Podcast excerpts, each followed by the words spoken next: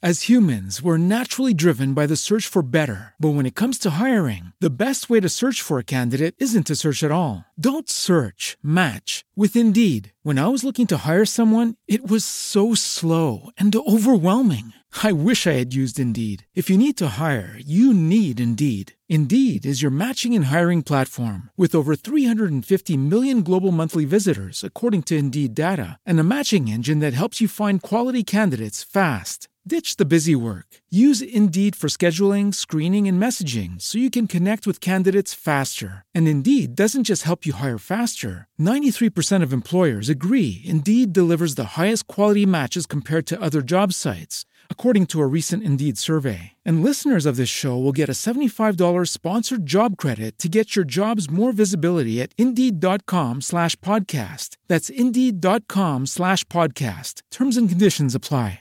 All right, so Matt, I don't know if you've heard about this, but scientists recently discovered what they say is the smartest dinosaur that ever lived. They they said it actually could speak in in a way, you know, in some communication level between dinosaurs.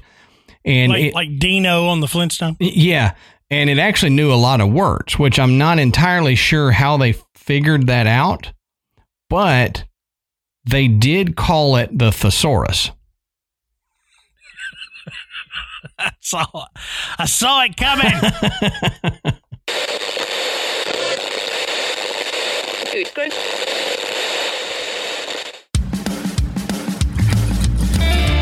Good evening, everybody, and welcome to the graveyard. Thank you for joining us tonight. My name is Adam. and my name's Matt. Now, pull up a tombstone or settle into your casket and get comfortable because this is Graveyard Tales. All right, everybody, here we are again. Matt, how you doing tonight, brother?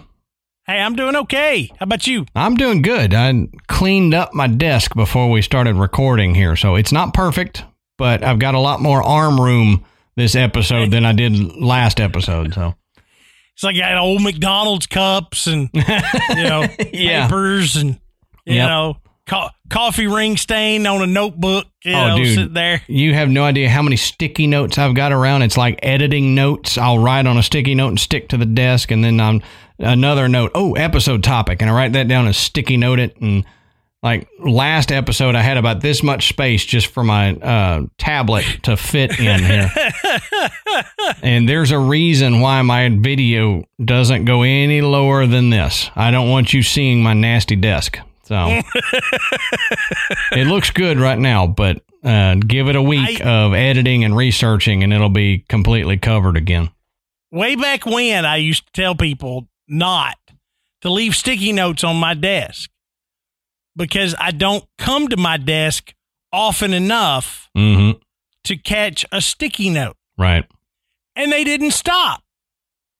So I would just leave them. Yeah. Okay. So I had all these sticky notes all over from like years ago.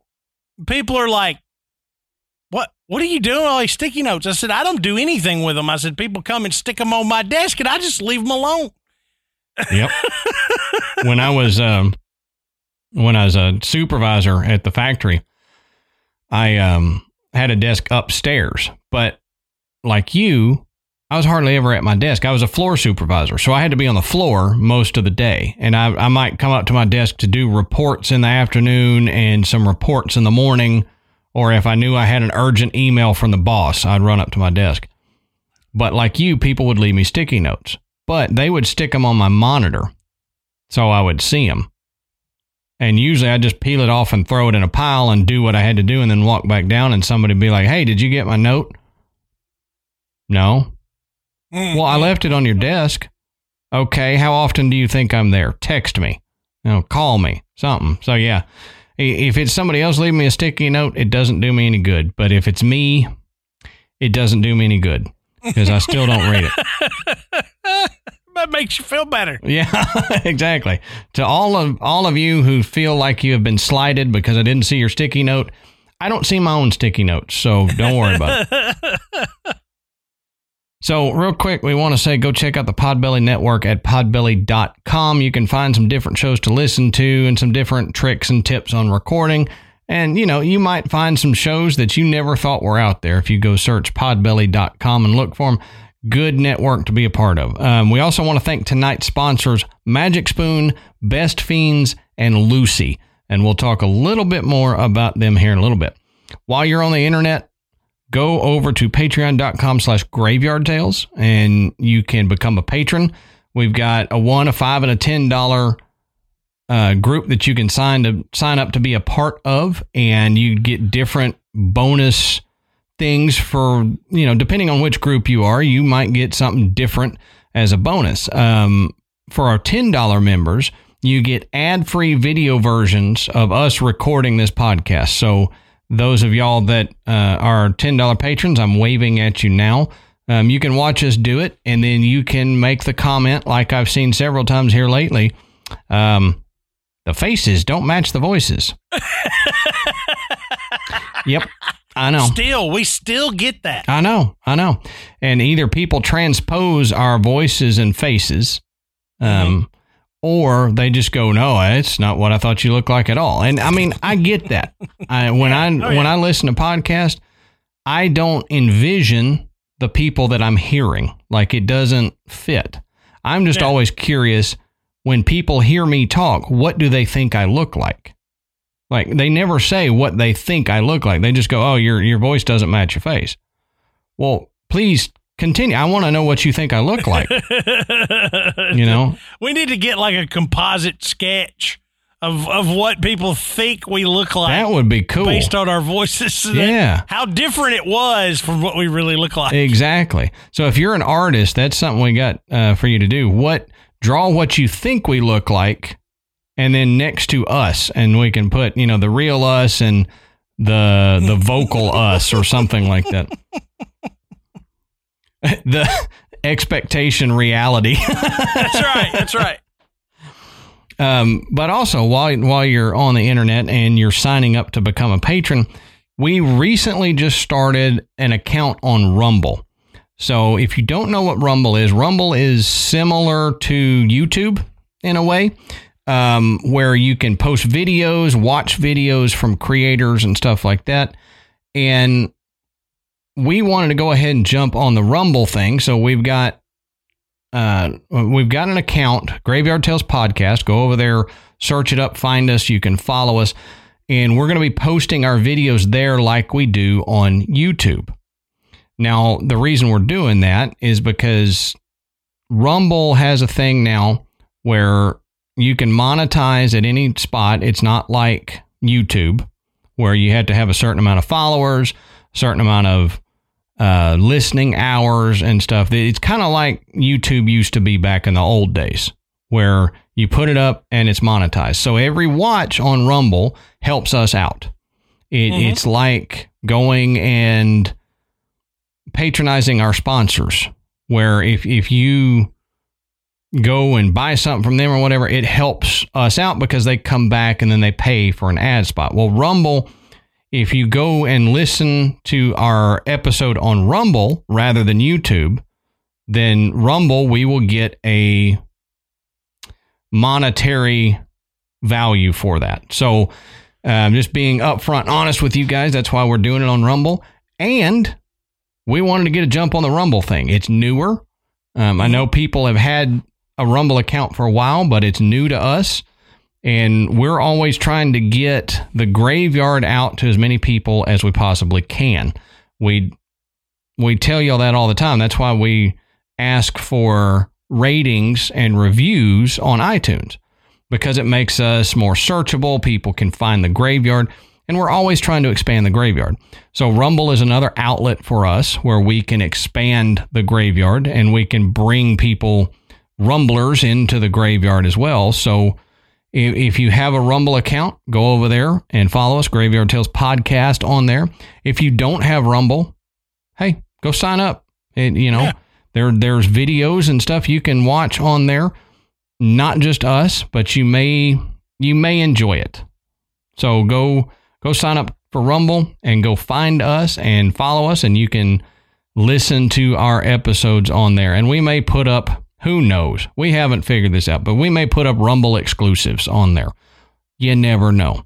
So go follow us, and that way you can be the first to know if we do decide to start doing Rumble exclusives.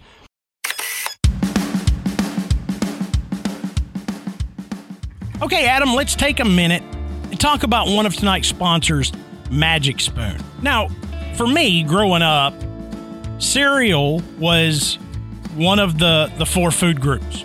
Okay? Right. I had, I had everything else, and then I had cereal. Now, for me, cereal could be breakfast, it could be after school snack, um, you know, it could be dessert. I mean, you know, so, so I like I like cereal. Mm-hmm. I And- understand. And, as an as an adult, I still do. But what I don't really like is the fact that when I get up at 11:30, 12 o'clock, and I'm hankering for a midnight snack, grabbing something with as much sugar that's in a lot of the regular brands is is not something I want to do. Right. So that's where Magic Spoon comes in. So everybody's trying to eat healthy, everybody's trying to eat better. You don't, it doesn't mean your breakfast has, has to be boring or that you have to give up that childhood fla- uh, favorite cereal. Magic Spoon has all the flavors you love, but without all the bad stuff. That's right. It's got zero grams of sugar, 13 to 14 grams of protein, and only four net grams of carbs in each serving, and only 140 calories per serving. And that's great for me and Ashley because we're going to the gym all the time. And I actually gave a box to my grandmother. My grandmother is, you know, she's got to eat healthy for, I mean, she's over 80 years old. So the doctor has told her, look, you, you, you need to eat a little bit healthier. Quit eating all the sugars, cut your carbs down, only have those, you know, at certain points of the day, stuff like that. So she doesn't get to eat the cereals as much anymore. So I said, hey, why don't you try a box of Magic Spoon? And I let her try some. I let her try some of the maple waffle, and she loved it. She's like, Oh, okay, you've got me hooked. It's my all time favorite now. Yeah, it, I it's love it. it's great. Um, it's also keto friendly, gluten free, grain free, soy free, and low carb. So if you're into doing any of that, then they've got your back. You can build your own box. The available flavors to build your very own custom bundle are cocoa, fruity, frosted, peanut butter, blueberry, cinnamon, cookies and cream, and maple waffle. So the ones that they've brought back that you may go, hey, I didn't hear those on your last Magic Spoon ad are the cookies and cream and the maple waffle. And they've brought those back permanently. They had them at one point, they brought them back permanently because everybody loved them. And you, you know, I, I agree. I, I like both of those flavors very much. The maple waffle is great. Uh, the peanut butter is one of my favorites, but I also like the fruity flavor. Yeah. Fruity is good, and I, I really like the cinnamon. Yeah, because my my all time favorite cereal is a cinnamon cereal, and this one is great. right. So if you want to join in on the Magic Spoon train here with us, uh, and you know me, Matt, and my grandmother, then you can go to magicspoon.com slash grave and grab a custom bundle of cereal to try today. Be sure to use our promo code GRAVE, that's G R A V E, at checkout to save $5 off your order. That's right. Just go to magicspoon.com slash grave to get a custom bundle of cereal and try it today. Be sure to use our promo code GRAVE, G R A V E, at checkout to save $5 off your order.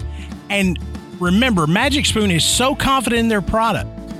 It's backed with a 100% happiness guarantee. So if you don't like it for any reason, they'll refund your money, no questions asked. That's great.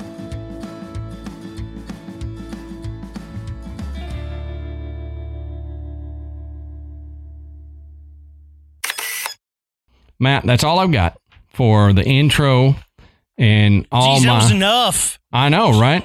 I talked way more this time than last time. You went on for 22 minutes without talking about the topic at all. I hope this topic is worth it. So it May not be. it probably won't be, but you know. no, So- it, it's going to be fun. So Matt, tell us what are we talking about tonight, brother?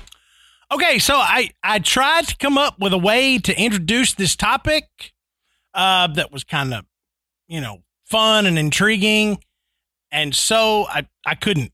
So here it is. It's uh we're tonight we're going to talk about skyfish Mm-hmm. or or flying rods, air rods, um, any any of those terms apply. And I know a lot of people are going, "What in the hell is he talking about?" Because that's what I said when Adam brought this up. I was like, "What?" I was like, "Skyfish." I said, "I think there's a video game called Skyfish."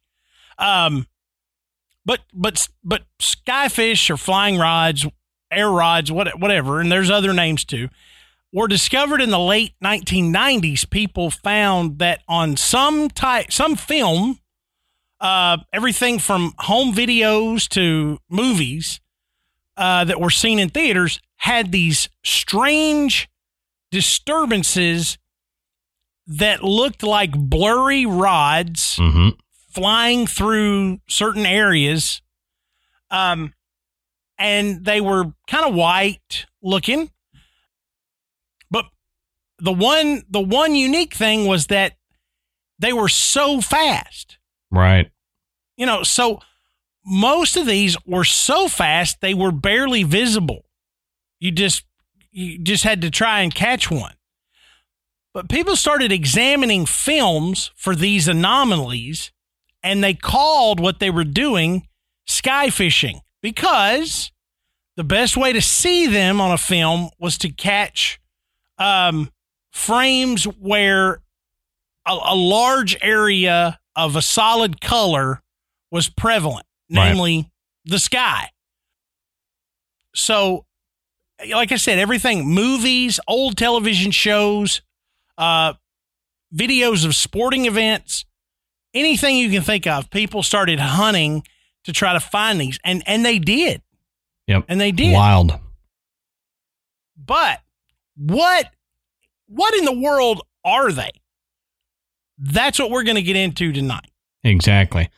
And I've been fascinated with these things since eh, it's been many years ago. I, I saw a Monster Quest episode.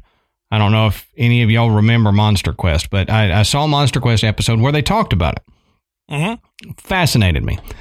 So I had to look into them. So I looked into them a little bit and I thought, you know what? I'm going to throw this out at Matt because I've thought about these things for years and I, I want an excuse to deep dive into these things. So, Graveyard Tales has become mine and Matt's excuse to look deeply into things we didn't think we would have time to look into. Yeah. Or didn't even know existed in my case. Yeah, exactly. Um, so, as we always say, go check our sources. Um, there's a lot of sources down in the bottom of our show notes. You can find that. And a lot of this info that I'll be quoting, um, and I'll let you know when I'm quoting, it comes from Tare Daniels' website. Um, that link is also in the show notes. Um, they had a good synopsis of stuff, and you can go look there. I didn't grab much of the website because they've got a ton, but you can go check that out um, along with our other sources. So let's get into this fascinating topic. Um, you may not find it fascinating, but I find it fascinating, and that's good enough. Um, so rods, they're also known as skyfish, like Matt said. I, I, I will refer to them as both of those, um, but they're people also call them solar entities or fulgure in French. Um, they're a really new cryptid, so they're a lot like the Fresno night crawlers that we just recently discussed. We seem to have picked some newer cryptids, not these things that have been around for centuries, which is in and of itself fascinating to me that even in the past 30, 40 years, we're finding new stuff. Yeah. And the funny thing was, we weren't really even trying. Yeah. You know, it's like we didn't go, let's do some shows on the most recent cryptid. Mm-hmm. It just worked out that way. Yep, it just happened to be. Um, which that's kind of the way Graveyard Tales works. The synchronicities and the weird timing and everything that happens in Graveyard Tales amazes me every day. Now, rods, skyfish, they're said to be creatures that fly around in the air at speeds so high that you really can't see them with the naked eye, like Matt was talking about. You, you can only see them when you're reviewing videos. Now, there's some discrepancies to that. Um, some people have noticed them. We may touch on that after a while, but the majority of these things weren't observed at the time. They were only seen later when people were reviewing the video footage. So they're called rods or flying rods because of their rod like shape um, that when they're photographed, you see. So, uh, quote the website here it says, quote, their bodies are shaped like long, thin rods, and their only appendages are wavy wings, one on each side, stretching the full length of, of their bodies. They move through the air by undulating these wings like eels swimming through the water. End quote. So I, I'll I'll mention it again here in a minute, but think of eels with like membranous things on the side of their body and they move kind of like a squid does where they Mm-hmm. the squid flaps those two little fins on its head that's Mhm. kind of what these are doing is they're like a long eel but they've got those fins running the entire length of their body and they're undulating movements. I just hit my mic. Sorry about that. And and that's the way they seem to be propelling themselves through the air at high rates of speed which will I'll get into that here in a minute too. But it's been argued by a bunch of people that these objects are actually organic. So it's been a topic of debate and and they they've come to the conclusion conclusion many of these people that they are organic they say that they are a living creature and they're not some form of flying saucer. But some have said they think they may be a form of extraterrestrial life form since they look totally different from any life forms we have now. And they have actually been seen along with UFO activity, which we'll talk about as well. But skeptics will say that all of these things are birds, insects, or camera trickery. And we'll, I've said this three times, I think, in the past couple minutes that we'll talk about this later, but We're going to talk about a bunch of crap later. exactly. Just know that. um, this being one of them. Um, but I, I feel like some of it may actually be camera issues, but it can't all be. So that's what we'll discuss at the end here. But there's actually a little bit of debate about this next section um, as to who initially filmed the rods. But we do know that there were two different events at about the same time, actually. Now, Matt's got one of them, and then I'll get the next one. So, so this first one is a guy in uh, in Monterrey, Mexico, uh, named Santiago Utera, and he had been hearing about UFO sightings in the area, so he decided to set up some camera equipment to see if he could catch one of these UFOs on film. Now, after waiting for more than an hour on the 19th of March in 1994, Utera started to, he became restless. He got tired. He was getting bored and he was just about ready to give up hope. But then he spotted a flashing light and started filming. Now, the light disappeared quickly and he waited around to see if it would come back, but it never did. Of course. So Utura decided he would uh, take down his camera and replay the video to see if he had captured anything on film. When he looked at the film, he could see the strange light of the UFO, but then a few frames further on, uh, Utera saw something else. Okay, what? After the UFO had disappeared, on the film, Utura noticed the brief appearance of these long, spear like objects which darted across the screen at an incredible speed. Now, after constantly replaying the footage, he realized that this object couldn't be a bird or an insect.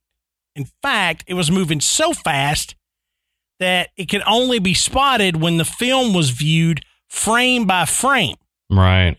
So here, you know, as Adam said, they move really, really quickly, faster than what the human eye can see. And in this case, um, the one that Santiago Utrera filmed moved so fast the camera lens couldn't even keep up, and he actually had to go frame by frame on the video to actually see what it was. Mm-hmm. Now he knew right then he had gotten something. You know, this is this is good. This is good.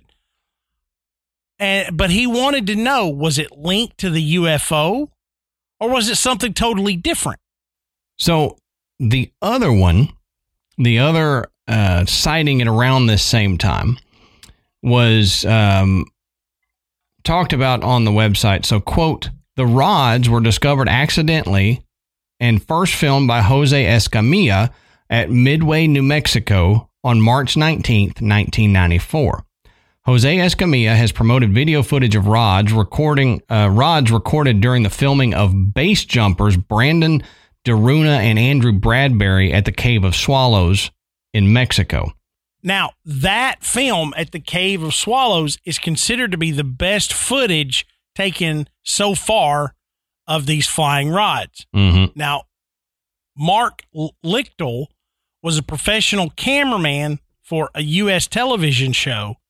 Um, and he was filming these parachutists jumping into the Cave of Swallows, which uh, is uh, San Luis, San Luis Potosi, Mexico. I got it. I flubbed it at first, but I got it. now, in most cases, the rods were only noticed when the film was reviewed later. But when they look at the slow motion video, Lichtel saw numerous rods darting in and out of the frame and flying around the base jumpers as they descended through the air. Now, in one shot, a rod avoids colliding with one of the jumpers by veering sharply away at the last second. And that's one thing that I want to talk about when we get to the end of this episode. So keep in mind that incident where a rod veers away quickly and goes around a base jumper. That's one point that I, I have to make toward the end. To keep quoting this website, it says Since then, many more rods have been captured on film from all over the world. One of the key investigators into the rods phenomena is video production company owner Jose Escamilla. So far, Escamilla, who is in charge of a team of independent investigators, has obtained spectacular footage of photographs from a wide range of countries, including the UK, Sweden, Canada, Norway, Mexico, and the USA. Rods are claimed to have been spotted in the U.S., Australia, Canada, Mexico, Europe, Philippines, and China as well. Um, even though they they don't have the footage of some of those, they have the footage of the first group. That second group they don't necessarily have good footage of, but they claim to have been seen. Now this keeps saying uh, keeps going with Escamilla claims to even have footage of rods underwater. So it's not only an air thing, mm-hmm. but apparently these can go from air to water. And at the Cave of Swallows, there was a documentary talking about it, and Jose is being interviewed. And one of the investigators says um, that the Cave of Swallows seems to be a hub, like a nesting ground for these rods. Mm-hmm. And the reason he thinks is because it's like a cenote. Um, so a big hole in the earth with water down there, and it's a tube that goes to other holes in the earth. Um, a lot of y'all probably know what cenotes are, but he thinks that they live around that area because they can easily transition between air and water. And this is a place that has both in a small contained area where they can stay hidden and feel protected. You know, a lot of um, a lot of animals, flying animals like um, well, swallows for one, but bats and everything else also live in areas like this because of that. They they are able to stay protected. So why wouldn't if this is an organic being, why wouldn't they as well? But Escamilla's discovery has been controversial since he went public with it. Now, he states that his evidence shows why rods or something other than insects, birds, or problems with camera artifacts or shutter speed, um, which is what many of the insect theorists claim. And Matt's got some stuff a little bit later on the insect theorist, which I have my problems with, believe it or not. I know it's weird that I would have problems with debunking theories, but I was fixed to say, is it, is anybody surprised that Adam has a problem with the insect theory? Yeah, I mean it's it's not that I have a problem with people trying to debunk things. It's that every time we talk about someone debunking things, I, who am not a highly educated man at all, can poke holes in it very easily. So, why are these supposed experts picking weird explanations for things that my dumb butt can poke holes in? Right? You would think that if these were experts and they had a good theory, I wouldn't go, oh, well, here's the five problems with it that I just thought of offhand. Mm-hmm. Give me a minute and I'll have five more. That I would go, yeah, that that sounds logical. That makes sense to to my my layman brain. Yeah. But if if my dumb butt is able to find that many problems with it, I, I don't think it's it's a good explanation. And and that's why that's why I get so animated and angry about some of these debunking things. Yeah. But you know, I I I think there's there's a good reason um that you're able to poke so many holes in these theories that are developed by intelligent people. And it's because these intelligent people, I say in quotes, they're not interested in finding out anything more than a, theory that will debunk anything that's, you know, paranormal, cryptozoological, anything Yep. like that. Yep. So once they have one that they're satisfied with, they're done. The Sure, research is complete in their mind, and they go no further. So if it's plausible to them and they can move on, that's what they do. You know, they they debunk it and they move on to the next thing. Yeah. Why You're- quote unquote waste any more of their time? Correct. So they're not going to keep digging to find a better explanation. They're going to find one that they like, and this is going to be it. And that's the case in with this insect theory. What- You're going to see why. I mean, it's not like they just. It, it's better than the it's an owl theory. Oh, I- yeah, absolutely. I assure you, it's way better than that. Yep. Um, And I can actually kind of understand this one a little bit, yeah. where I can't with the owl thing. But yeah, But I think a lot of it is the people that are really doing the research are the ones that believe it, it's something else. But they're also the ones that the scientific community are looking at going, yeah, you're nuts. Why are Yeah. you spending any more time or resources on this? Yeah. Well, if we don't, we're never really going to know. exactly. If we leave it up to them, it it's going to go unresearched. Mhm. So we have to do the research. So this says, quote, Jose Escamilla is from Roswell, New Mexico, and when he decided to put together the website, the name rods.com was already taken. So he decided to register Roswell Rods because Roswell is in fact his hometown and the place where he filmed some of these rods. And the website the website presents evidence collected over the many years of research and since that day in 1994 Over 48 million people have visited the website, and thousands have submitted photos, video clips, and written reports from experiences they have had with rods. What is extraordinary about most of the written reports submitted by people from all walks of life are that some of them have relayed information that only Jose Escamilla and his team of researchers had found out for themselves. Information that has never been released to the public started coming in from reports made by eyewitnesses from different parts of the world. So that's fascinating to me. Mm-hmm. That it's like in a, a, a murder investigation, you don't give out all the information. That way, if somebody comes to you and relays something, you can go, wait, I didn't give that out. You know more than you're saying.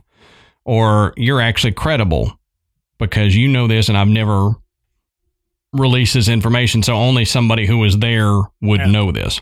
Or you're the killer. Yeah, exactly. So that's kind of what's happening with this is he's not releasing all of the information that he knows and it's coming back to him from eyewitness reports. So that kind of lends a little validity to this argument. And the other thing about this that surprises me is there are thousands of people who have submitted photos and everything, yet this is not a worldwide topic being talked about. It was picked up a little bit in the 90s. There's been a show here or there that has talked about it, but it's not something that, like Bigfoot, we're getting reports of uh, can, Canadian news is doing reports on somebody who saw Bigfoot in some small town. They're not doing, oh, hey, we got rods here. Mhm. So I, I don't know why. I think it mainly because of the debunkers that we'll talk about have convinced everybody that it's artifacts. It it's video artifacts or video trickery. So they're like, eh, that's nothing. You know, we're not we're not going to give it the time of day. But since we're talking about what it could be, what people say it is, let's look at some possible explanations, like different rod theories and speculations. And even even though there's a lot of people with differing opinions on all the footage of these rods, there have been some close examination done of the videos, and this examination has uncovered quite a few consistencies. Now, analysis has shown that the rods look like they're cylinder shaped creatures or something like that. And they have, they range in length from 10 centimeters to 3 meters. So that's 3 inches to 9 to 10 feet. Mhm. So wide range of sizes. They're not all the same size. And they seem to be able to travel at speeds of up to 300 kilometers per hour. So that's upwards of 186 to 187 miles per hour. Now, I'm just going to say this right now. The fastest bug that we know of is the dragonfly. And I think they said it flies about 40 something miles an hour. So I j- I won't say anymore. Just keep that in mind when we start talking about insect theories. If the fastest bug we know of is the dragonfly, and these things are moving at 187 miles per hour, just let that sink in for a little bit. Well, they seem to fly by making some undulating motion with a solid membrane that's on the sides of their bodies. This membrane seems to move or vibrate at a high rate of speed. It's been said that it's similar to how squids move, like um, I was talking about a minute ago, by the way they flap their fins on their bodies. So that that's similar to these rods. Now, quote, in 1997, Escamilla attempted to gain scientific recognition of the phenomena by taking a selection of his footage to zoologists and entomologists from the University of Colorado. They were totally baffled, states Escamilla. All they could say was that it was unlike anything they had ever seen and that it deserves further study.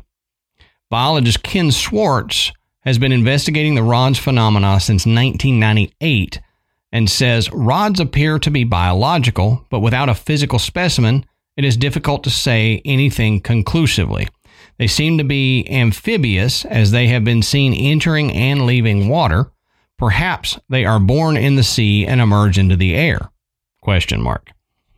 Speculating from the eyewitness testimony of people who have seen them, Schwartz maintains that they appear to have some similarities to the family of creatures known as cephalopods, such as squids. There have been descriptions of them expanding like a balloon and rapidly deflating, he states. So they could be using a mechanism similar to a squid, which sucks in water and jets it out for propulsion. End quote. So that's interesting.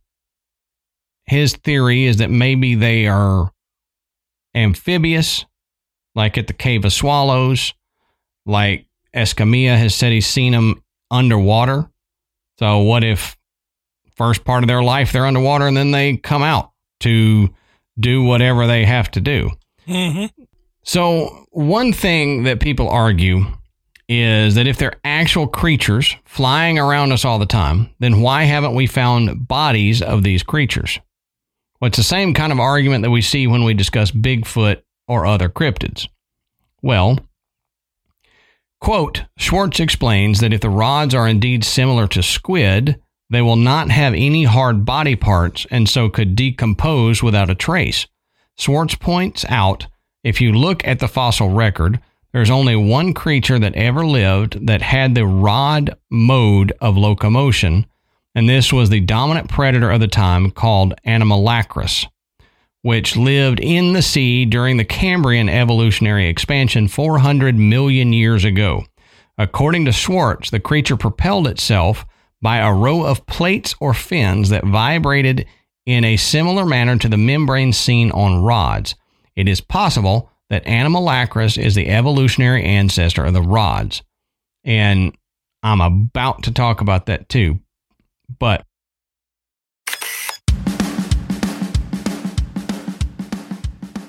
Adam, let's take a minute and talk about one of tonight's sponsors, Best Fiends.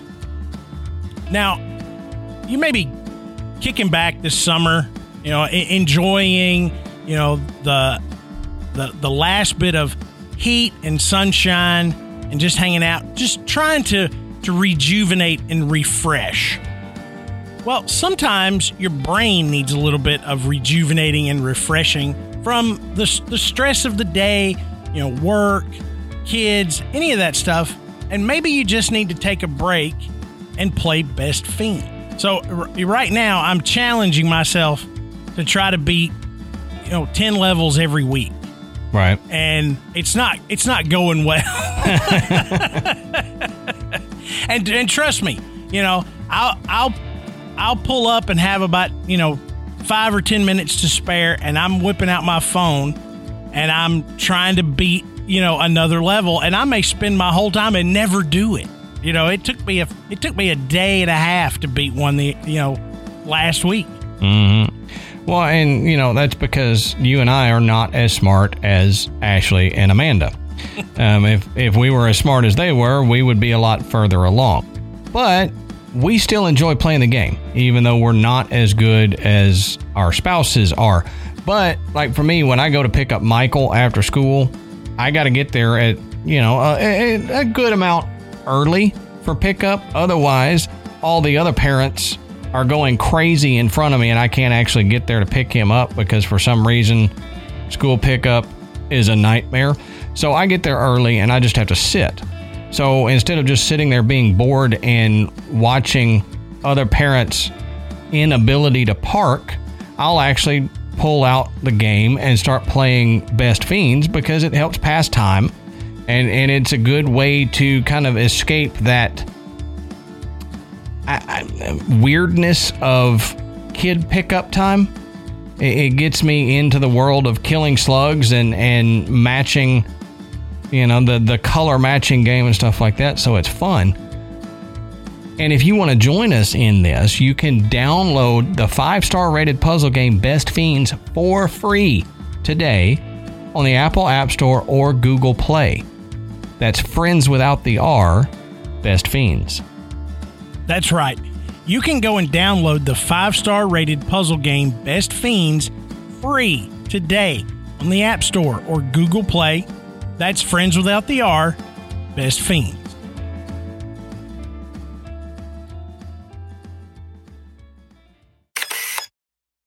There are different possibilities here that have been put out by different people, and they were compiled together. Um, so I'm going to read the arguments for each one here in their own words. Now, animalacris was put forth not only by Schwartz, but by Jim Peters. And he says Animalacris was the largest creature on the planet when it lived 525 million years ago during the Cambrian evolutionary explosion. Fossils in Canada are up to two feet in length. Some in China are larger. Anomalacris was so successful at the top of the food chain that it survived for 20 million years. Anomalacris shares some of the basic physical characteristics that we think rods possess with its long body and fins running down the middle of the sides of its body. Today, we can see the efficiency of this propulsion method in cuttlefish. Being predators, Anomalacris and cuttlefish are agile and quick. So I'll, I'll try to post some pictures they have of the Anomalacris on um, Patreon there so you can see those, but you can also look them up. Now, one of the other ones is the Protopterygotes uh, that was put forth by Dave Blackburn. This was featured on the History Channel's Monster Quest. So this is one that I saw on that episode. It says, quote, the day after Jose and Jim Peters flew to London in November, I found Stephen Dalton's book, The Miracle of Flight. It was there that I began to learn of the work of Professor Robin J. Wootton of Exeter University. In the book, on page 39, is where I found the strobe flash time lapse photo of the physical model of Protopterygote that was built and photographed by Dalton. Wootton drew a picture of what he deduced the Protopterygote must have looked like, and Dalton constructed a physical model that matched Wootton's paleo-entomological vision. So I th- synthesized the notions that the rods that are being filmed and, and videoed by Jose and his associates around the world are the modern day descendants of the primitive protopterygotes. Entomologists led by Wootton and his colleagues explain that protopterygotes are the extinct missing link that had to exist, emerging sometime during the 70 million year period between the emergence of crawling insects and the emergence of winged insects. According to Dr. Robin Wootton, a rod is a protopterygote, a hypothetical ancestor of today's insects. This is the model um, that Wootton built. Um, so I'll put that in Patreon as well. But think of a tube with flaps on the side of it. That's yeah. what a protopterygote is.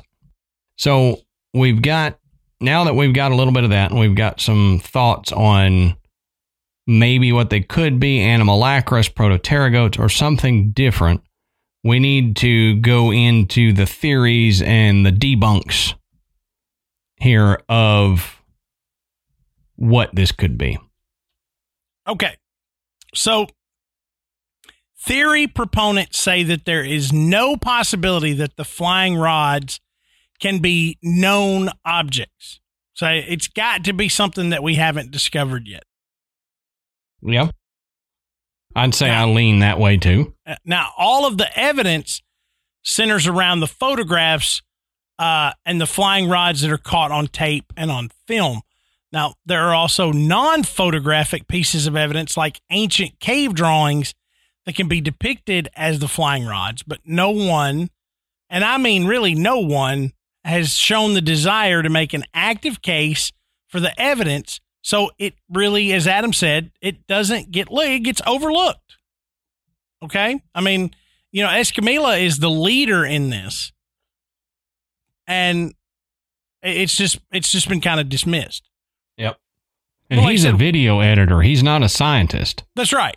So that's right. you know, he's just it, he's just the one that that you know witnessed and published this phenomenon and you know now now he's you know the the the expert on flying rods. Mhm. So, um, but but since the evidence is based on only the video and photographs, the theory of this phenomenon isn't well supported because the evidence is flawed. Now, let me tell you what I mean by that. With the motion blur effect of quote fins on a flying rod, it's consistent with an insect beating its wings very quickly. So here we are. This is the insect theory that we're talking about. And the So reason you finish that, and then I'll tell you my argument. Okay. So the re- the reason they determined that the evidence is flawed is because they've determined that in at at certain uh, shutter speeds, an insect beating its wings flying along a path will produce a very similar image. Now, after analyzing the footage, it's clear that the objects can't be possibly as big as they're reported to be, uh, or they could be easily seen without the use of camera equipment. And in addition, it they say it just isn't possible for video to be able to capture something like this without it being visible to the naked eye. Investigators propose that rods are just tricks of light which result from how images, mainly video images, are recorded and played back. In particular, the fast passage before the camera of an insect flapping its wings has been shown to produce a rod like effect due to motion blur if the camera is shooting with relatively long exposure times, as, as I mentioned earlier. So when you, you know, I think most people understand how a camera shutter works. You know, it, it you've you've got a closed, a, a, an opening that's that's closed, and it's going to open up and let in light. Okay, if it's a film camera, it, the light is going to hit the film. Okay, and and create the image. It's a digital camera. It's going to do the same thing. It's just not going to produce, you know, the hard image. It's going to be translated into pixels, and you get the image there. The image you get is based on how much light comes into the lens while the shutter is open. So everybody has tried to take a picture of somebody running or a fast car, and you get them developed and you look at them and you're like, eh, it's nothing but a bunch of blurry lines. It's because the shutter stayed open too long. And it Right. captured and it captured whatever it was at several points in time before the shutter closed. Okay? That that causes a blurred effect. So what this insect theory is saying is if there is a very quick moving moth beating its wings, flying in all directions past the camera, okay? It's moving fast enough that when you look at the video, you're going to see that blur effect and it's going to have the appearance that the up and down wings are giving it an undulating appearance. Okay. Any kind of video, it's absolutely going to be undulating up and down. But it, it's nothing more than that. And that would be why you wouldn't necessarily see it with the naked eye, is because you wouldn't necessarily notice a moth flying by, or there may be tons and they're just moths and you're not paying attention to them. But then when you watch the video, you're not thinking about picking up all these insects. You're thinking about whatever it is you're filming and you see these things. I I can see that on some, but here's my argument.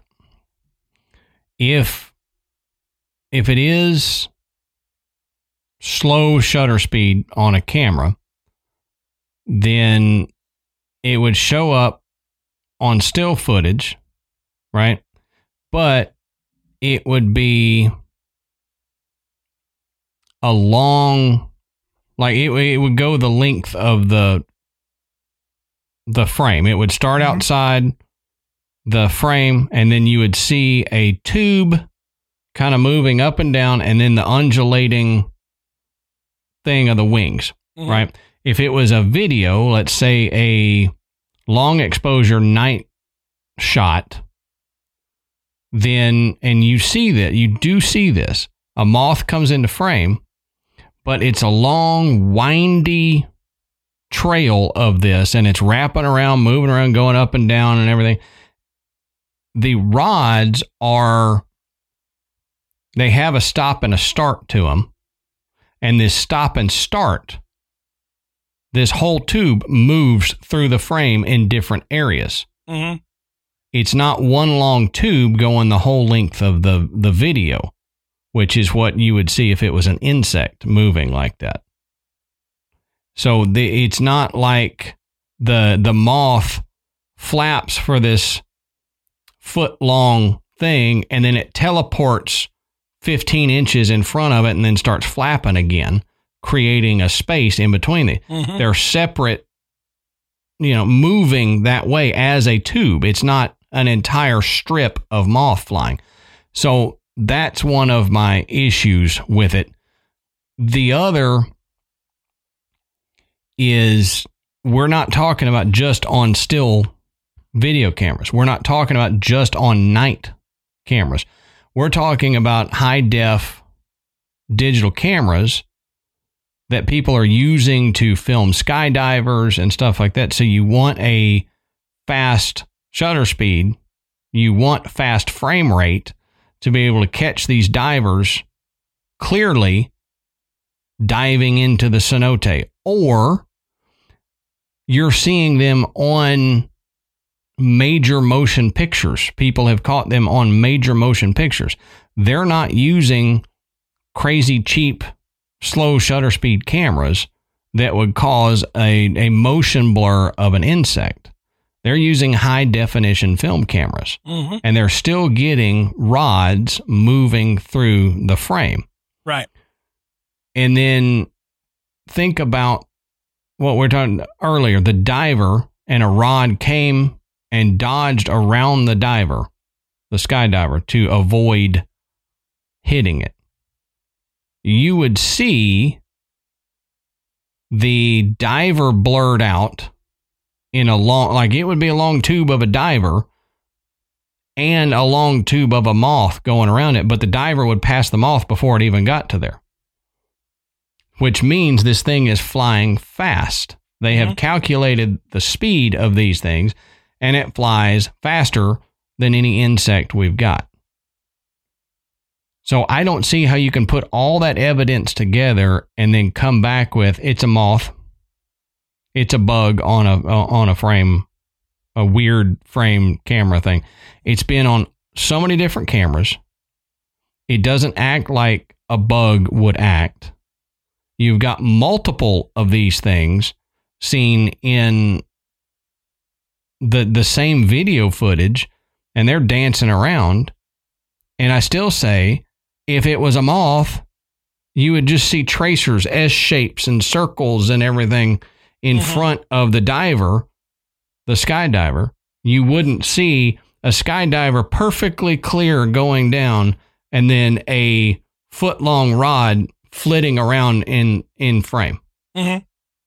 I, I I just don't see how you can put all that together and say, ah, yeah, it's just a bug and a bad camera. Yeah. It doesn't make any sense to me. Well, the debunkers explain it this way. It says, uh, while while the central rod is actually a time lapse image of the body, it shows the full distance traveled during the field exposure time. The effect is more pronounced with large, long bodied insects, which have broad wings and fairly slow wing beats, such as mantises or grasshoppers or katydids. Um, or or insects that have completely opaque wings like moths. Now, on video equipment, equipment which resolves the two interlaced fields of a single video frame, which are captured successfully, uh, successively, and then displayed as alternating horizontal lines, the rod effect uh, can be uh, seen to alternate from one field to the other, producing the distinctive gaps between the successive images. So this is how they explain the gaps where it looks like they're as Adam said, it would just look like one long thing. This, the way the video is rendered, is is their attempt to explain why you would see the gaps, making it look like there's multiples of them flying behind one another. Now, similar results can be used by using standard film if, as we said, there's a long enough exposure and or a strobe light effect which lasts more than a single wing beat. In other words, you can produce the rod effect with the right equipment, lighting, and subject. Okay, so we're we're going we're going in this in this particular direction with this insect theory. Now, on August 8th and 9th of 2005, China Central Television aired a two-part documentary about flying rods in China. It reported the events from May to June of that year at Tonghua Xingyu Pharmaceutical Company in Tonghua City in the Jilin province, which debunked the flying rods. This is how they did it. Surveillance cameras in the facility's compound captured video footage of flying rods identical to those shows in, sh- shown in Jose Escamilla's video. Now, getting no good answer to the phenomenon, the scientists at the facility decided that they would try and figure out how to, you know, what it was and attempt to catch these creatures. So huge nets were set up, and the same surveillance cameras then captured images of rods flying into the trap. When the nets were inspected, the rods were just regular moths and other ordinary insects. So later investig- investigation later investigations proved that the appearance of the flying rods on video was an optical illusion created by the slower recording speed of the camera. Now, this represents empirical evidence which shows that the rods themselves can be captured and that they are indeed ordinary insects. And this documentary also addressed claims that rods were capable of flying at speeds impossible for insects, showing that video cameras cannot be used accurately to measure speed if the distance from the lens to the moving objects cannot be determined. So, in in short, what they're saying is that this isn't a a trick of light. This isn't a oh look if you you know this is a hoax. Okay, that's what it's saying. You know, it, it's saying that this is how we did it. This is how we think other people could do it. It's not that difficult. You use a slow shutter speed, and this is what you're going to get. And we did it. And look, it was insects. Okay, this is the way I feel about this one. That was insects. And they had to set up equipment that was designed to capture exactly that. Okay. Exactly. So they were going after this elongated um, image, a blur image of an insect, knowing it would probably look like the rods that they saw on the security camera. Now, my problem with it is number one, they used a slow shutter speed. And Adam was already talking about if, if you're filming guys base jumping into the cave of swallows, you are not going to use a slow shutter speed. Nope. Okay. Otherwise, your subject, the parachute jumpers, they're going to be blurred. Yep. Okay. So if you're using uh, high speed equipment, then why would you catch this blur? Yep. Exactly. I mean, you know, that's problematic to me. And then in the other case of of the the fact that they caught him on security cameras, who uh who has a security camera that captures high speed video? I know mine don't. No. I mean, I can I can watch live somebody walk across my yard and and tell that it's somewhat delayed. I mean, Mhm. it's not a perfectly smooth stream by no means. I mean, I can see movement, but it's it's it doesn't even capture it as good as my webcam does. right. But it, Well, and- it does the job. But but the thing is, if if these are the two cameras in China that they use to capture these things, neither one of them were high speed enough to be able to say this is indeed a, an effect that's caused by film by by just insects. And like you said, they were going after that. So they set it up intentionally to look like that. So Mhm. they made their outcome. They went in with this is what we're going to do. And you can't always take that credibly when someone says, Yeah, I mean, I'm going after this result and I'm going to prove this result. You, you have to go into it saying, I'm going to film this and then whatever happens, happens. Yeah. But giving Escamilla the benefit of the doubt, he is a video editor. So he would understand the slow shutter speed, the blurring effect. And that's a that's a fantastic point. He knows the speed of these cameras probably better than we do. And he would know, okay, this is not something weird because this is a motion blur. But if you're filming them in relation to things quickly moving that are not blurred, you can't tell me it's motion blur, just motion blurring these tiny little insects there. Mhm. Mhm. And them saying, well, you can't, if you don't know the distance between the camera and the thing, then you can't tell how fast they're moving. Well, there's a, a drone video of a guy who caught a rod on his drone video camera, high definition, you know, it's a 4K drone video camera. And he normally does like what what is it? Not landscape, but he goes out and he films different natural areas in 4K with his drone flying above, you know, like Natural Geographic does and stuff like that. And he was filming something and he went through the process of breaking down how he determined the speed of this thing because he knew the distance between his his camera and the tree that it flew past and he knew where it was in relation to that a bird had just flown by and he saw that and it didn't blur out Mhm. and this thing he calculated at about 60 something miles an hour going through. So he was able to do the math and figure out the the speed of it. Mhm. I just I, I think yes, the motion blur can explain some. But it would explain some on security cameras, on night vision cameras, stuff like that. But it's it's not going to explain the high definition cameras that these have been caught on. Yeah.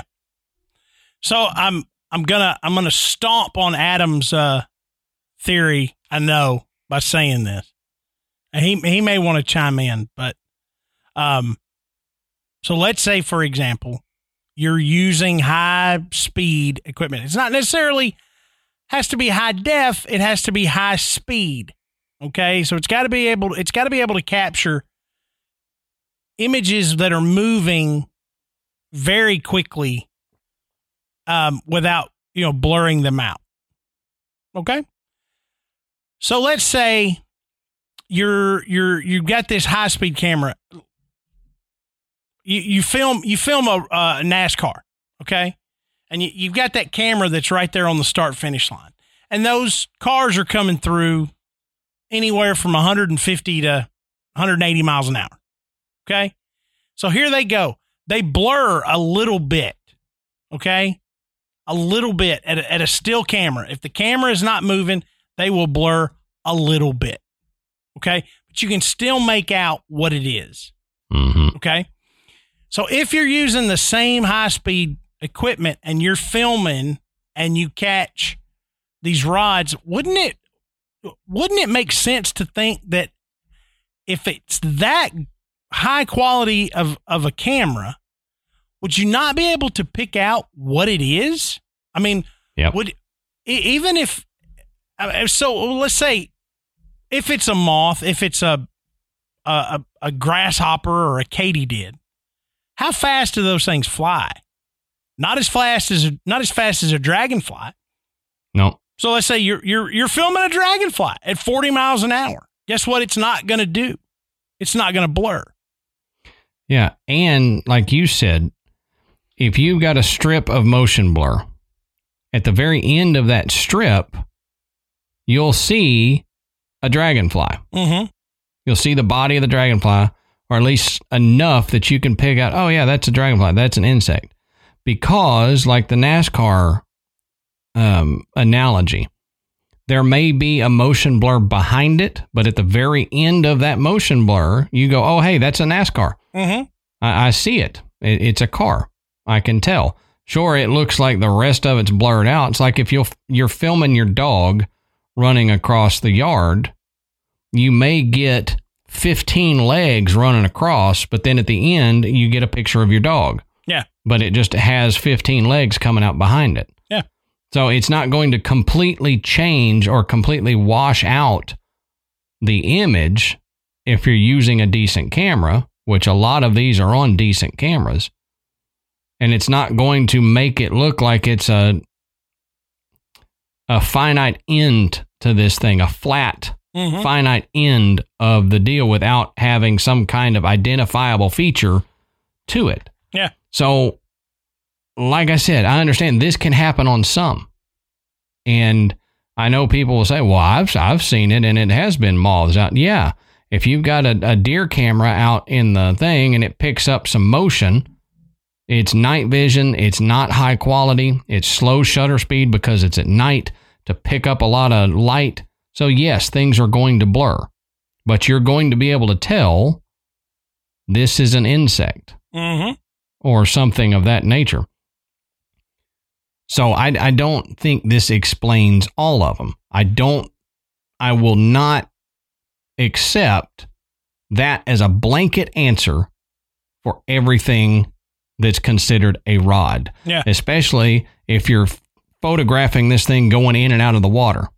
How many dragonflies do you know that pop in and out of water like that? They may land on water, Yeah. but they're going to land on it. And then you go, oh, hey, it's a dragonfly. It landed on water. But there is one that does, and Anthony Westcamper uh, took photos of mayflies along the Van Duzen River Mm-hmm. and was able to successfully reproduce photos this, yeah. of flying rods using long, again, using a long exposure. Yep. Intentionally going after long intentionally exposure. using a, a slower shutter speed. Now, if you know anything about mayflies, and and you know, I got up close and personal with about a million of them this weekend, um, being out on the boat. yep. Um, there, I had no problem at all seeing mayflies with my naked eye. Yep. Okay. I saw a ton of them.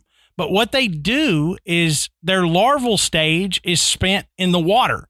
Okay. Yep. And once they're ready, they emerge from the water and take off. Yep. Okay. So if you happen to catch a hatching and saw a ton of them just come up out of the water and you took a picture at a long exposure, then that's probably what you would get. Okay. Mhm. Mayflies are small. They have, you know, translucent wings. Um, you know, you wouldn't necessarily be able to pick it out of a motion blur. Um, you know, so sure. I mean, he was able to reproduce this and it and it does kind of fit with all the, you know, they've they've seen them coming out of water and all okay. So now they're all mayflies. I don't know, Uh, but again, it, it's that uh, that whole I'm gonna purposefully take this photograph with a long Mhm. exposure, knowing that that's what it's going to produce. Again, they're not trying to capture flying rods; they're trying to debunk flying rods. Yep. But again, if you're going to go into it and you're going to use a long exposure and you're going to say this is what it's got to be, then you are not saying these other people are mistaken. You're saying that these other people are hoaxers Hoaxing. Yep. They're because hoaxing. they you. would be purposefully using the same scenario with a long shutter split shutter uh, long shutter uh, exposure and that knowing full well like you said you know escamilla is a video editor he knows full well what would happen if he did that Yep. Yep. so I just I don't know. I mean it, it this would this would be a long way to take a hoax. Oh, yeah. Okay. Oh, yeah. And, And- you would have to say that all of these videos that you see out there are hoaxes. Mm-hmm. But I go back to if you're going to use a long shutter speed for something, everything else in or long shutter exposure, I mean, um, slow shutter speed, then everything else moving in your video is going to be blurred as well. Right. You can't set, oh, I want these objects captured with a quick shutter speed, a quick exposure, but I want the rest of it to be captured with a, a long exposure. It doesn't work that way. Yeah. So everything in your photo, you would have a man sized blur, like a man sized rod, Mm-hmm. and then moth sized rods. I just I don't I don't see that as being the blanket explanation. And I hate that they keep putting it as a blanket explanation because you're basically brushing it off and like you said, calling all these people hoaxers, Mm-hmm. not mistaken. You are saying they are intentionally faking this footage and Yeah. putting it out there. Yeah, simply because you could do it. But the only way you could do it was to fake it. Yep, exactly. So, you know, there's there's a there, there's a lot of ways that people have gone about to try to produce these images, um, but especially with that video from the Cave of Swallows, I don't buy it. I, I- I- that's the one that's the one video that I always will go back to and go. This is that's why they say it's the best because it it's it's got to be the gold standard because you've got so many frames of reference.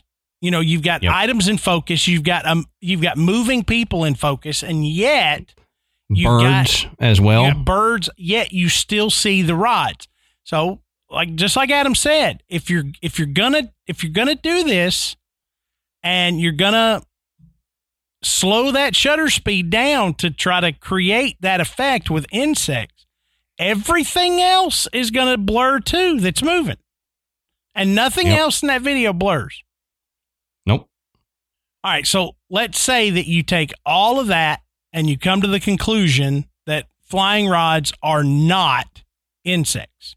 There's something else. When you open that door, these theories take a, a huge turn. Okay? Yep.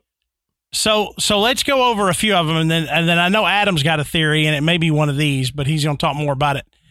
So these flying rods may not be made of matter, which would mean that that would explain why they're not uh, they're not visible to the naked eye, but you can catch them on on film. The next one, Why air- you can't find bodies. yeah, and you don't find bodies. Flying rods are made of electromagnetic fluxes or some other form of energy. I don't hate this theory. I don't either. Okay, I mean it it it it it, it kind of shades in the direction that that I would I would be more apt to go. I'll believe this over the insect thing. Paranormal, like it's a it's an energy being, Mhm. like we believe some paranormal stuff is. Right. Then some say uh, that flying rods are made of some undiscovered fifth phase of matter other than solid, liquid, glass, and pla- uh, glass. Well, glasses matter. solid, liquid, gas, and plasma. Okay, maybe. I think that one is a little bit of a stretch. Now, this one, if uh, if flying rods could have evolved from the organisms that are native to clouds, okay, Uh, cloud beings. Okay. cloud cloud beings, cloud creatures, some type of some type of living organism. there there have been there have been theories put out there that in our upper atmosphere there are creatures that live in our upper atmosphere that have been captured at some points that apparently some uh, astronauts have seen while going through that some of these high flying jet pilots have seen that there are creatures that live in the upper atmosphere that are not like the creatures that live on Earth. They never land. Yeah. So if we're going along that theory, I don't know that I would call it like a cloud being, like it's made out of the same stuff clouds are. But if we're thinking that that may be the case, that there are entities in our upper atmosphere, maybe, maybe. Yeah. Uh, this last one is my favorite, but it, it may be the, the least plausible.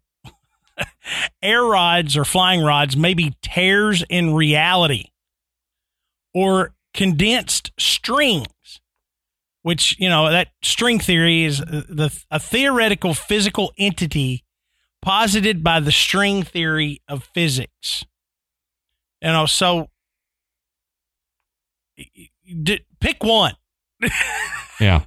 I mean, there's they're all all over the map.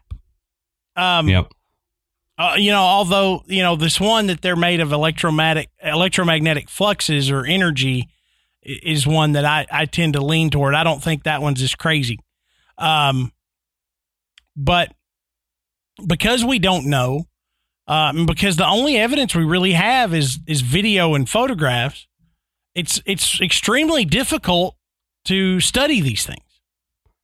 One of there's one theory out there that they are alien beings that have like tagged along or uh, been released from UFOs, maybe.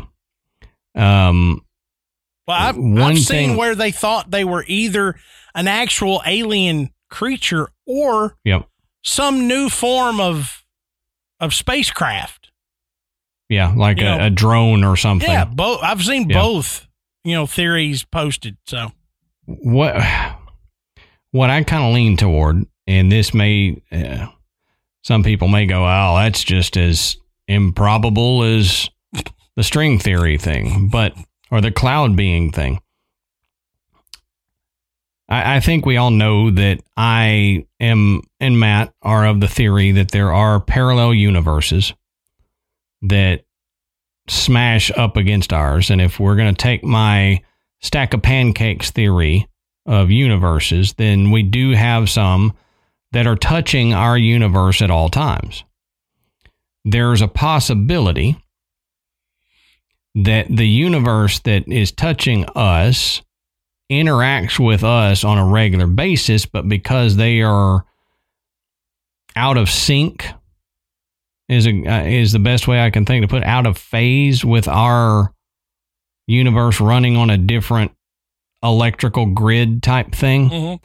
that they may be in the same area as us but we can't see them. So there is there is a realm all around us that is interacting with nature and and everything but we we don't ever see them. We don't know they're there. So what if the rods are actually a creature from that universe that are phasing in and out of our universe. They may not look like rods in their universe, but that's how we see them as they're flying through our universe. Or it always comes back to Fey realm for me. mm-hmm. What what if this is something in the Fey realm that again we can't see, we don't know is there, but we catch glimpses of, just like we catch glimpses of other Fey entities, and we have stories of these Fey entities that interact with us and mess with our houses or or uh, create good fortune for us or help us out or something like that. What if what if this is the same thing? It's in the Fey realm Mm-hmm. And we're just catching small glimpses of what may be a larger entity or this is the entity. It's a rod and that's just how it is but it's flitting in and out. And the reason we don't ever get bodies is because they don't live here. They're just kind of flying through and then they dart back out through another little rip and go to their their universe. That's where i land and that that may be crazy but you know I, I think it it they're around us all the time We just don't notice them. And occasionally we happen to catch them on video hmm and see them. And that's why we don't see them with the naked eye. They're slightly out of phase. It's like you see a flash of lightning. Well, if you just see the flash of lightning with the naked eye, it's real quick, bang, hmm gone. It's a flash. But when you use a camera, you can slow it down and catch it, and you can see it across Mhm. the screen. What if it's the same way with these things? On a camera, it slows it down just enough where we can actually see it, where we can't with the naked eye. Yeah.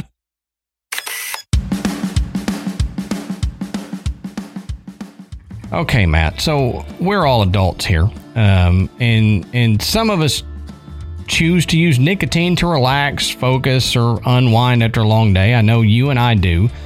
Um, anybody who watches the video can see us vape on occasion. Um, maybe more than we probably should, but that's beside the point. One of our sponsors tonight is Lucy, and Lucy is a um, nicotine company that was created to help nicotine users find a cleaner option and feel better about the ways that they consume nicotine. Their latest product that they have is a slim nicotine pouch, and it contains pure synthetic nicotine, and it provides the same satisfaction that nicotine users expect without any tobacco at all, which is amazing. Lucy Slim pouches use the newest technology for synthesizing pure nicotine in the lab. None of the tobacco, all of the nicotine satisfaction. Yeah, and I used I, I used uh, the mango, which um, has a, a, a fantastic flavor. Most of these products have either a, a weird, fake, artificial flavor, or they're just so much mint you can't stand. Right, right. This mango mango was excellent. I had softball practice. Okay, so I'm out there. I'm coaching. I, I can't I can't be vaping out on the out on the field. Right. So I put I put in uh, one of the Lucy uh, pouches and through batting practice did did my normal routine for practice and it was great. You know, I didn't have that need to go run off the field and and have a vape. Right. And, you know, for me, it's uh, when we go into, um, into a store, going shopping or anything like that, I don't like crowds, as we've talked about before. So I nicotine kind of helps me relax in in the crowds. Well, I can't vape walking through a store. That's just not cool. So I use the slim pouches when I'm walking through a store or if I'm doing some project. You know, if I'm out there cutting wood, sawing stuff up, I can't be sitting there vaping while I'm running a, a circular saw. So the slim pouches work perfectly for that. And you and I both use the four milligram. Well, they actually have four, eight, and 12 milligrams that you can choose from if four is not enough. And they have three exclusive delicious flavors spearmint, mango, and cool cider. Matt loves the mango. My favorite so far has been the cool cider. It's got a, a, a real interesting. I can't describe it. You'll just have to try it. Uh, it know it's, it's neat. it's it's really hard to describe, but it's great. It, it really is. So if you're like Matt and I, and you do like to use nicotine, but but you know you're tired of cigarettes or or even vaping, then you can try Lucy Nicotine. Get their slim pouches, and we guarantee that you will like them. So it's 2021. Don't compromise when you're choosing your nicotine products. Go with the newest tobacco free options from Lucy. Go to lucy.co and use our promo code GRAVE, that's G R A V E, to get 20% off your order of Lucy Slim pouches or any other Lucy products. That's right. Graveyard Tales listeners can go to lucy.co, L U C Y dot C-O, and use our promo code GRAVE, G R A V E, and get 20% off your order of Lucy Slim pouches or any of the other products they've got. That's lucy.co and use promo code GRAVE at checkout. And we also have to give this disclaimer, Matt. Warning This product contains non tobacco nicotine. Nicotine is an addictive chemical.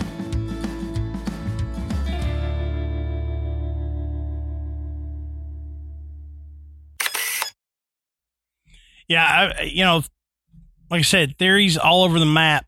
Um, you know, really, one explanation is as good as as good as the next. You know, unless we're talking about string theory. Um, but what do you guys think? I mean, you know, we've we may have presented a topic here that a lot of you haven't heard of before. Like I said, I know I hadn't. Um, but as you as you dig into this topic a little bit, you realize, okay, it's not as cut and dry as it would seem without digging a little deeper. And Right. that's what Adam and I learned that it, it it may be easy to recreate these this phenomenon on film. Um, but that may not be what's happening when we're talking about the videos that you know Jose uh, Escamilla has seen and has taken himself. Right. So, what do you guys think? Do you do you think this is nothing more than just people capturing you know fast moving insects on film? Do you think it's a hoax, uh, or do you think it's something else? Do you think it's you know alien in nature? Do you think it's uh, an ener- an energy uh, fluctuation that, that you know that you can't see with the naked eye, but you may catch on film? What do you think? And and the best place to let us know what you think on this is in our Facebook group. And you know, you go to Facebook, you can search Graveyard Tales. You'll find our group. We're five to six thousand members strong. Uh, it's a really good place to uh, to interact. You know, find some like minded people, hear some really cool stories, see some jokes, and um, it, it's it's really it's probably one of the best groups on Facebook. And I'm a little biased, I but I but I think so. Um, but you can also find us on Twitter and Instagram. Just go and search Graveyard Tales. And don't forget to rate and review us on iTunes because that is the fastest way that we move up the charts, which makes Adam and I feel good, but it also makes the graveyard easier to find. Mm-hmm. And while while you're uh, perusing the internet, you can slide over to our website. It's graveyardpodcast.com. And on our website, you can find links to purchase Graveyard Tales merchandise, like the 8 bit Skull mic shirt that I'm wearing tonight. Uh, you can listen to the show and you, beca- you can become a patron. And as Adam mentioned early, you know, our $10 patrons get the video, video without ads uh, of us recording the show. You get to see all of our flubs, all of our mistakes. You get to see us hanging out, talking back and forth. You get to see me flip Adam a bird, you know, and all this, all this other, you know, fun and hilarity that ensues um, beh- behind the scenes, so to speak. Well, I think we've about covered Skyfish as as well as we could, Adam. I think so. I think we covered it more than most would have probably wanted us to. That's right. But we did it anyway, dang it. So until next time, we'll save you a seat in the graveyard. See you soon.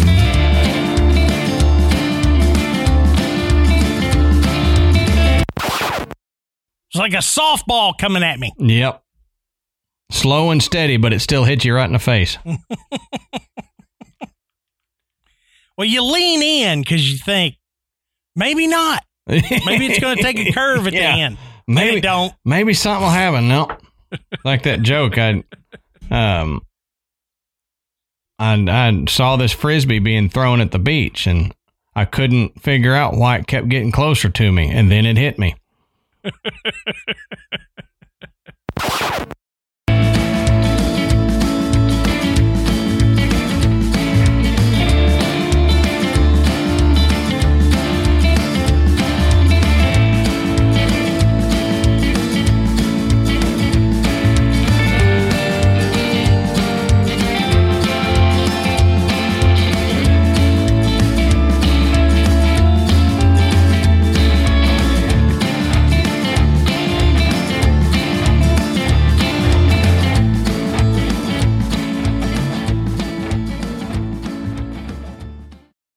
As humans, we're naturally driven by the search for better. But when it comes to hiring, the best way to search for a candidate isn't to search at all. Don't search, match with Indeed. When I was looking to hire someone, it was so slow and overwhelming.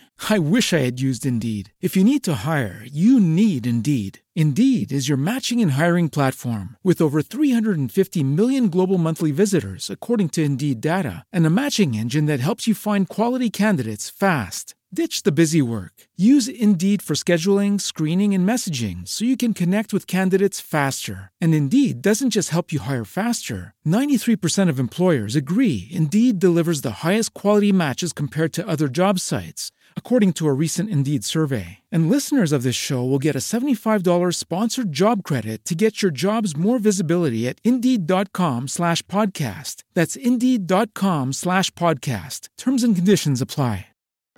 Join us today during the Jeep Celebration event. Right now, get 20% below MSRP for an average of 15178 under MSRP on the purchase of a 2023 Jeep Grand Cherokee Overland 4xE or Summit 4xE. Not compatible with lease offers or with any other consumer incentive offers. 15,178 average based on 20% below average MSRP from all 2023 Grand Cherokee Overland 4xE and Summit 4xE models in dealer stock. Residency restrictions apply. Take retail delivery from dealer stock by 4 1. Jeep is a registered trademark.